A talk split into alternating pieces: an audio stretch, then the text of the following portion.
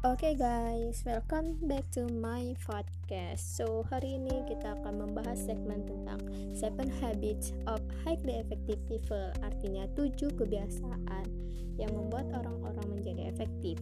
Jadi kita pasti sering tuh kan membuat sebuah kebiasaan, di mana tuh kebiasaannya tuh yang itu itu mulu, itu itu mulu. Rasanya mau kita berubah itu kayak agak susah gitu karena udah jadi kebiasaan. Nah jadi gimana sih caranya agar kita bisa berubah dari kebiasaan kita yang dulu-dulu.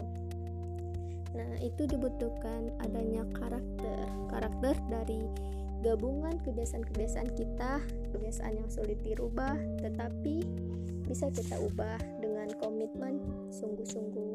Jadi kalau kita mau berkomitmen untuk berubah, itu pasti bisa kita rubah. Nah, terus tujuh kebiasaan yang paling efektif itu apa-apa aja sih? Jadi yang pertama itu kebiasaannya be proaktif atau jadilah proaktif yang menjadi kendali seorang terhadap lingkungannya dibanding situasi sekelilingmu yang mengendalikanmu. Jadi satu satu itu ada be proaktif. Terus yang kedua ada begin with the end in mind atau mulai dengan akhir di pikiran atau disebut kepemimpinan pribadi. Dengan ini kamu dapat konsentrasi dan mempertimbangkan segala konsekuensinya sebelum bertindak sehingga dapat produktif dan berhasil.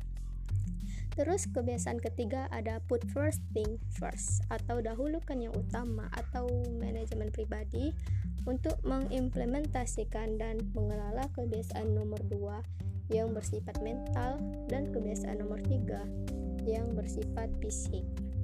Yang keempat ada kebiasaan think win-win atau berpikir menang-menang atau kepemimpinan antar pribadi karena sasaran bergantung kepada hubungan dan kerjasama dengan lainnya. Maka semua perlu bagian yang adil dan menguntungkan. Ada kelima, ada seek first to understand and then to be understood. Artinya berusaha mengerti dahulu, baru minta dimengerti. Komunikasi adalah bagian penting dan seperti analogi, diagnosis dulu sebelum memberikan resep. Jadi kalau kita nggak berpikir dahulu, kita akan susah untuk mengerti guys. Jadi itu penting ya. Terus yang keenam ada sinergis, wujudkan sinergi atau kerjasama yang kreatif.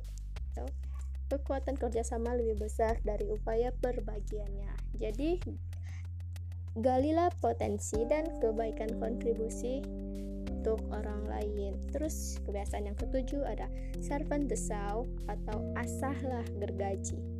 Keseimbangan pembaruan diri sehingga kebiasaan baik lainnya bisa tumbuh dan berkembang. Mungkin itu saja yang bisa saya sebutkan dari tujuh kebiasaan yang paling efektif. So, mulailah hari ini kita berkomitmen untuk merubah kebiasaan-kebiasaan kita menjadi lebih efektif. Oke, okay. okay, guys. Thank you for attention. Makasih guys.